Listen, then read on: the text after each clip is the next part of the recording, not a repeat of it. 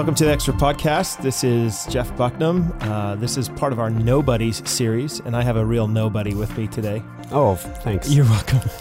Actually, this is just a series of talks that we've been doing with people who are uh, in our church, who a lot of people might not know, but who play significant portion, a significant part of what goes on here at Northview. Today, I'm with one another one of our elders. I think you are the youngest elder, Jason. you think? Well, I don't know. Are you? Oh, by like a decade. So introduce yourself, Jason. Uh, Jason Wall, and I have been an elder for four years, and I'm 35 now. So, 31 years old, you became an elder of the church. Oh yes. Uh, you sit in a room with uh, what 18 others, and you are far and away the Oh yeah, the young gun in the room. for sure. Right. For sure. And you are married. I am. I have a beautiful wife, Ashley Wall, and three kids. How Um, old are your kids? Maddie's seven, Lincoln's five, Beckett's two. Okay, and you're on your way to eight of those. Uh, no. Uh, three is the end. Really, Th- three Lord? is the Lord, end. you heard that? Yeah. Yeah. That's good. no, that's fantastic. Uh, you have you're from Abbotsford. You grew up here. I grew up in the Lower Mainland. Yes. Okay, And, what is what does that mean? Uh, my dad built houses when I was a kid, so I lived in 15 different houses before I was 18 around the Lower Mainland. So you guys would buy a house and build it up or renovate it. Yeah, so my dad would build a new house. We would sell the house we were living in. We would move into that house while he was building the next house, and then we would It's like living to in do the. that. It's like being in the Navy. yeah, kind of. So you just moved from house to house to house. Was it always within the same area or all across the Lower Mainland? Vancouver, Richmond, Langley, Cloverdale, Abbotsford, Aldergrove, everywhere. So did you go to a different school every year? No. so uh, my elementary was spent all in Richmond. So I spent my time in Richmond, and then I went to Langley Christian and Pacific Academy. Oh, one of those. I am one of those. Wow. Wow. Why did you come to Abbotsford? Was this the last place that you ended your family ended up? Uh, no, we came to Abbotsford when Ashley and I got married. And uh, it was just a matter of economics. We could afford a condo here. So we moved here and figured, ah, the 20 minute commute, because we were going to church in North Langley, and figured, ah, the 20 minute commute isn't a problem. But we really like to be involved in church. And so when that was happening so often, we thought, you know what, it's better to find a church in our community here. And so that's when we made the full jump to Abbotsford. Okay. Yeah. To Northview. What year did you start attending Northview? Mm, I attended. We we're going on ten years now. Okay. so just about a year after we got married. All right. Yeah. And you're friends with Ezra Akoti. You you were like you you knew each other from years ago. Yes, when he was doing his internship at North Langley Community Church, and he was doing his master's degree. Um, he was this college and career guy, and I was helping out, and so that's where we kind of got to know each other. Okay. Yeah, yeah. And you you'd never attended Willingdon. No, Okay, because I for some reason I thought that that was the. That's kind of. A, I've noticed that about Mennonite Brethren people around here is that either you uh, at one point attended Arnold or uh, Yarrow, yeah, or you attended Willingdon, and those are sort of the rites of passage. no, no, no. I I came from Vancouver, so I Ah. attended Culloden Mennonite There it Brethren is. Church. There it is. Right there's there's always a connection. So Culloden was my home Did you grow up as a Mennonite? Is this your tongue? Oh yeah, Yo, so tried and true. oh yeah. Is Wall Wall's not a Mennonite name? It is. Is it? Yes. What? Well, as far as I'm concerned, it's Mennonite. Oh, okay. My, I mean, my heritage is Mennonite through and through. So See, because you're the only Wall that I know, except for the Wall Center. see, and that is a comparison. Oh, Whenever I say my name's Wall, oh, are you the Wall Center Walls? Yeah, And then I you- say no, and then everybody kind of just drops their shoulders as if like, because they thought oh, they okay. thought they were in for a free night. yeah, exactly, right, Just right. because they met you. Yeah. Oh, can I have a free yeah, night? yeah, yeah, no, no, and then I just you know cut their legs out from under them. Uh. Uh, yeah, no, I'm not that Wall. Uh, and then they realize that you actually are a nobody. Uh, actually, I am a nobody. So you've been serving. Uh, you you came to faith in Christ. What did you just kind of grew up in a Christian family? Yes, I grew up uh, always going to church, always being involved in some Christian community. Uh, Culloden to start with, um, and then at 13 I got baptized. It just was a matter of, I mean, my parents tell me of a, a time when I accepted Jesus into my heart at five years old, but you know it was it was a growth over time. And at 13 I I got baptized and have been serving in the church ever since. And you've been what you you work? What do you do now for a living? What is your Uh, well, I manage a manufacturing company that builds wooden boxes for airplane parts, basically. okay? So uh, we custom manufacture pieces to keep things safe as they travel. Uh, so I do. It's a small company, so I do everything from sales calls to human resources to actually like running machines and fixing machines. And What's the name of your company? Uh, New Line Crates. New Line Crates. Yep. So if anybody's listening and is in need of uh, specialty boxes for airline parts, Yep, exactly. you're their guy. a very niche market. we'll Well, you never that, know. Look, right? this could, somebody could right now, somebody from Boeing could be listening to this podcast. they they could. Yes. Yes. Yes Do you sell could. to Boeing? I sell to Boeing suppliers. Yes. Oh, so down the chain a bit. Uh, down, yeah. Yeah, Yeah. that's all good. Yeah. So you've been involved in church for a long, long time. Mhm. Uh, you've been called to be an elder four years ago. What was it like for you to make that decision as a young guy? Doesn't elder mean old man? I thought elder meant old. Well, yeah, if you look at the demographic, it does, right? Uh, but uh, honestly, it was it was kind of an, an evolution of my Christian walk, and so in some ways, it was um, normal. Like, yeah, that f- that fits. That's So the, that's evolution the is next- normal. That's what you. Yeah. Okay. It's normal. Yeah, yeah. Thanks, thanks. Anyway, no, it's the evolution of your Right. Christian walk, Right, and is- in some ways, it was just it was a normal thing because you've always been involved in some sort of leadership in like with Ezra and with other places. You've been involved in leadership. yeah, I've I've uh, from a young age it was instilled in me that we should serve in the church, and so whether that was stacking chairs after an event or um, you know teaching a Sunday school class or whatever, that's that's where I started, and then I guess uh, you know the gifts that God had given me slowly were developed, and uh, people noticed things in me, and then would move me. You know, into a leadership role and doing high school ministry, and then college and career, and then community group leaders, and so it just kind of developed over time. Um, and then with that, I went to Bible school and got a biblical studies degree. So I had some What school did you attend? CBC, Okay. oh, Mennonite. Yeah, you are really Right, blue like- blood. Oh yeah, oh yeah. You want to talk to a Mennonite right here, right? Oh, I am. Right? That's great. so um, so yeah. Then when I came to Northview, that was that was the thing to do. So I tried to plug in where I could, and that happened to be in college and career at the time with um, with Ezra because I had a connection there, and then uh, slowly it developed and. Somebody, Steve, actually approached me and said, "Hey, would you Steve, our consider?" executive pastor? Yes. Yeah. Yes. Uh, approached and said, "Would you consider being an elder?" And so, you know, when I look back on it, I think, "Oh, it was like it was a normal process." But in the moment, I was like, "Really?" So, what goes on in your mind? Like, I, I would like to talk to you a little bit about what an elder is and does. hmm So, uh, what is an elder? Uh, so, from my perspective, an, an elder is kind of has two functions. One is to like manage the church in terms of like what we do, what our vision is, how we're going to accomplish those things. Uh, but much more importantly than you know finances and operations, I think is the the role of discipling people, shepherding the flock of God uh, to a greater understanding of who He is. So, there's a kind of governance and and a shepherding that goes on. Yes. Yeah. Yeah. So it's, it's a both and. So I like typically I think we think of uh, elders in terms of, you know, dollars and cents and what color the carpet will be and, you know, who's going to be the lead pastor. Hmm. That's what we would kind of see. Um, but from my perspective or from my experience here at Northview, a lot of it is spending time with people, praying with them, counseling them through difficult circumstances, um, leading small groups so that you know people can grow in Christ. Yeah, one of the big differences in the scriptures between an elder and a deacon is the elders are what we call apt to teach or able to teach. That Yeah. doesn't mean it's a skill that they have so much as a Titus 1 9 seems to clarify that language to say that it's a they know their stuff. They they know their stuff and they kind of serve as guardians of the truth of, Yeah. the, of the faith. And uh, as such, they tend to be involved in um, in training. And like so we our elder meetings we have uh, times for theo- theological discussion. We pray for people.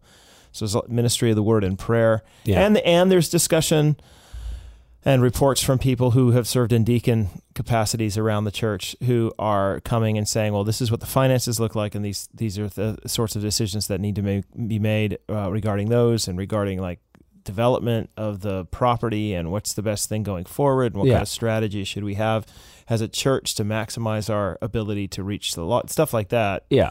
But what what's really interesting is is that it's it's through the lens of a shepherding model. So yeah, we would look at the the dollars and cents and what does that look like? But the conversation around the table with the 18 other men in the room is not about the dollars.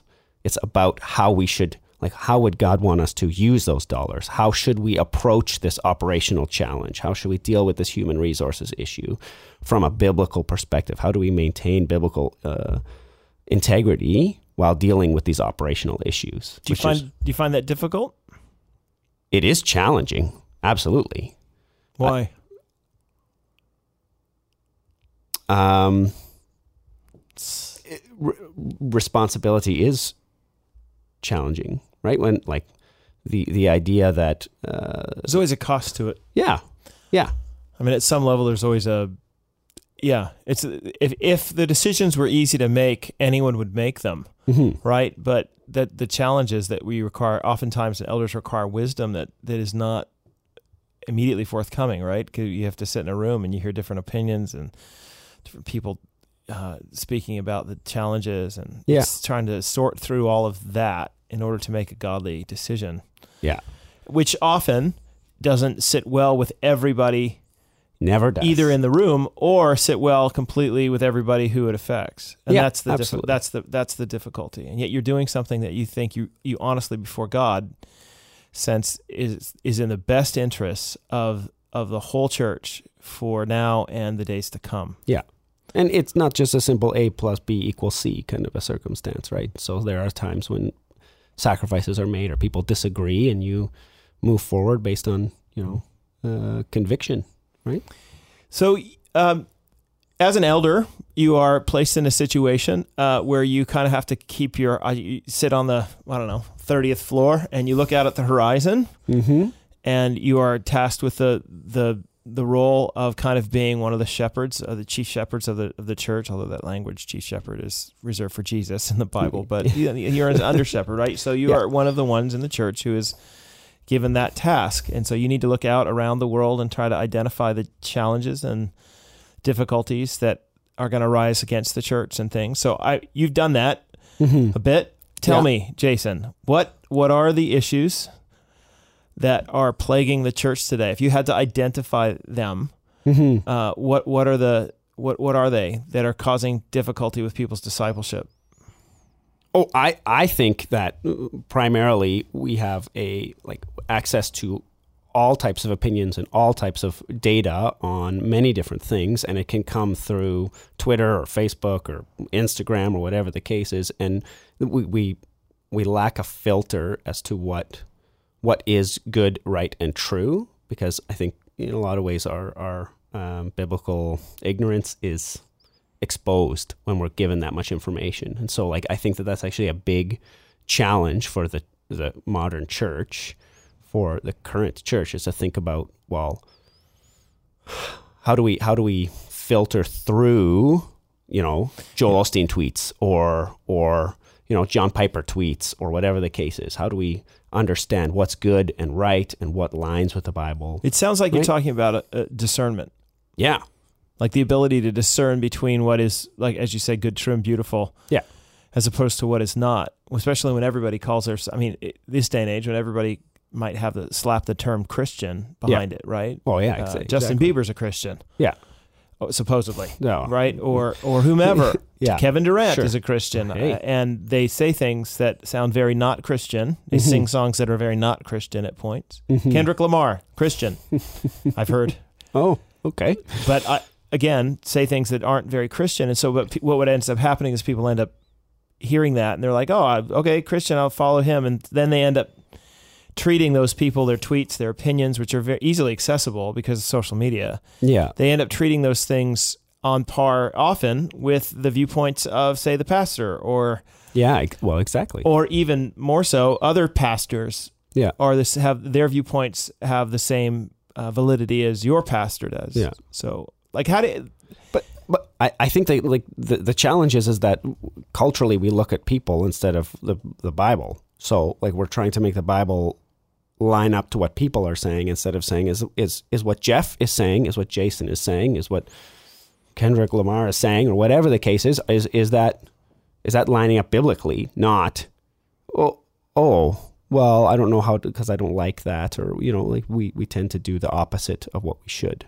Does that make, Do you think sense? it does make sense? Do you think that that that uh, the the very question that you asked, you, you or the point that you just made, that when people hear these things, they should be thinking, does that line up with the Bible? hmm Do you think that's what they're doing? Do I think that? yeah. Do you think that that's the the approach people take right now? And if not, then how do you get there? I think it's I, th- I think it's a discipline to uh, teach yourself to uh, s- seek what the Bible has to say and submit yourself to it. Right? I don't think that that's something that just happens. I think we're actually bent the other direction.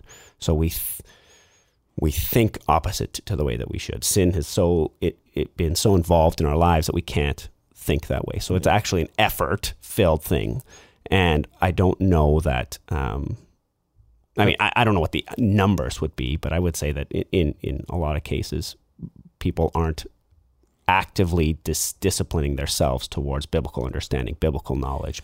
So what would that, that what would that look like? You're, you're essentially saying, look, you need to you need to be in the in the in the scriptures. Mhm. You need to commit yourself to reading and, and understanding them and Yeah. studying them and make make become a a, a- a learner, Yes. right? Which is what a disciple. That's the word means, right? Yes. it's, it's a learner. Yes. So you need to be doing that with the Bible.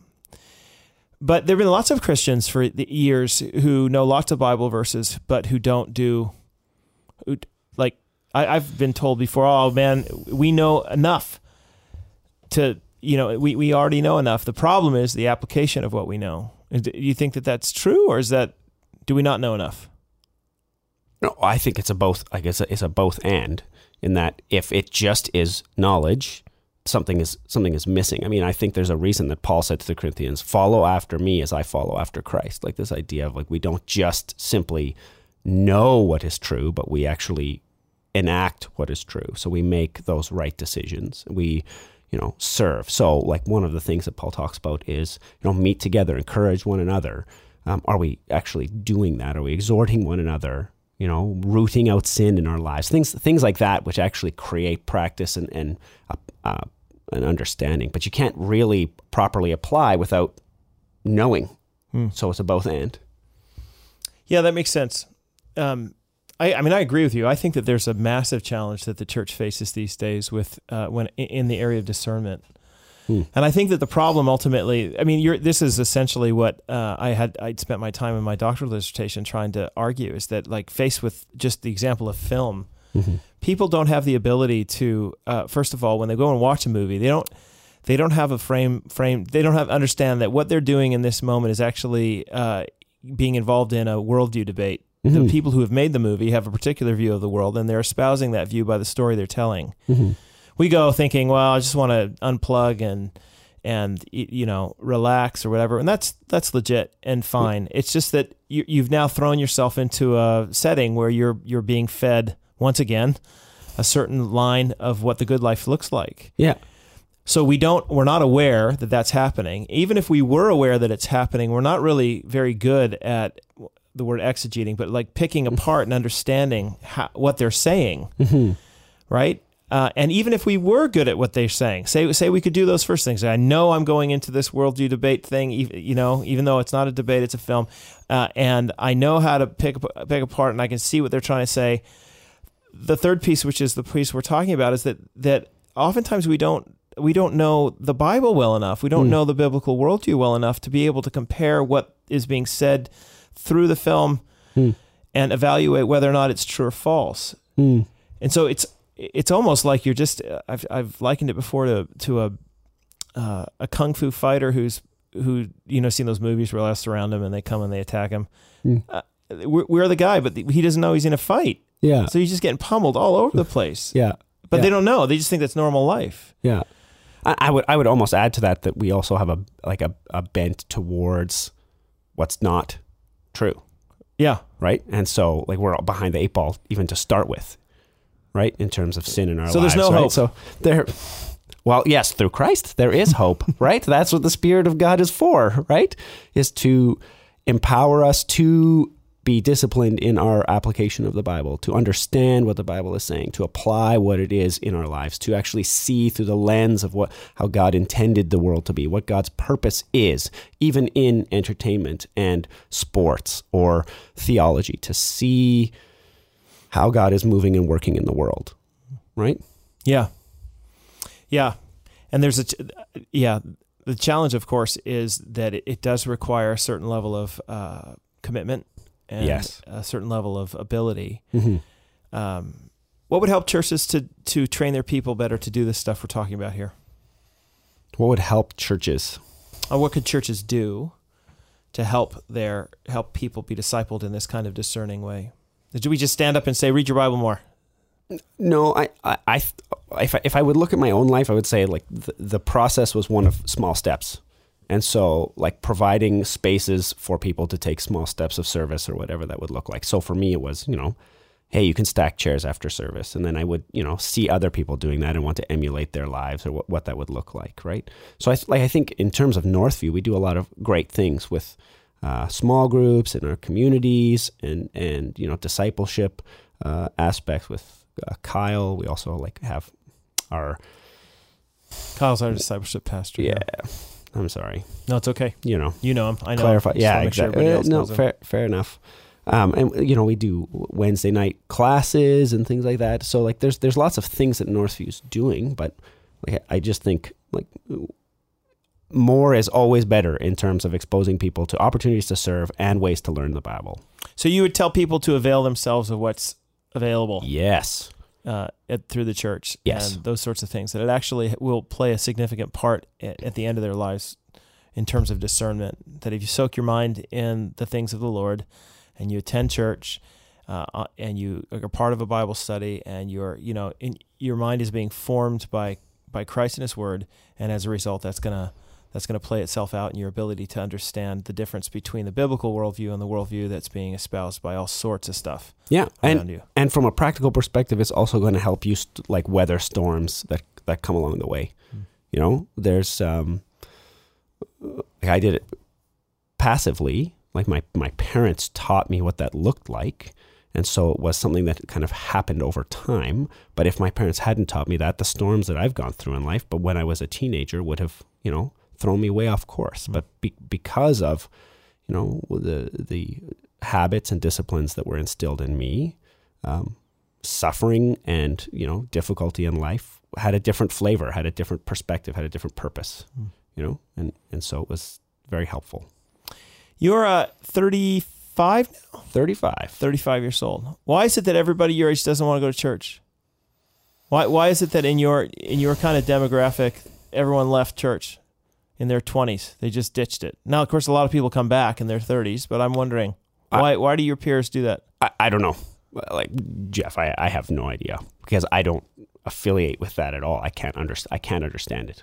I, I can't understand the the the, the not need for no community because the message of the millennial generation is community, right? But it just seems like a like a uh, a push against truth, or I don't- you know a, a conforming to a particular way, if that would be fair. I So mean, are you weird? Know. You're kind of weird though. I, I'm weird at 35, I think. And I, I'll own that. I'm weird. but in a good way. sure. I'll leave that for others to decide because I'm not quite No, sure. but if you look back, I mean, you're 35 years old, right? Older Yeah. than Jesus was when he Yeah. so do you like you look back now and you think to yourself of you you've chosen a particular path at least up to this point in your life yeah. Uh, do you feel like you've missed out on something significant by not going uh, the other way by saying look guess you know if you're 24 and you're you know you're out of college or whatever i mean sunday mornings are awesome to sleep in or Yeah. to go for a walk or to do so many other things than go to church Yep. so I I'm just you could have chosen that, but you chose not to. And Yeah. you look back now, or do you find that you you are sad about it? No. Why not, not? Not not for a minute because uh, I, I'm I'm fulfilled in what I'm doing. I like I, I see God's purpose in in the world, and it's not about me. It's about somebody else. It's about it's about His glory and His and His plan. And so, you know, I I get to fit in as a part of that.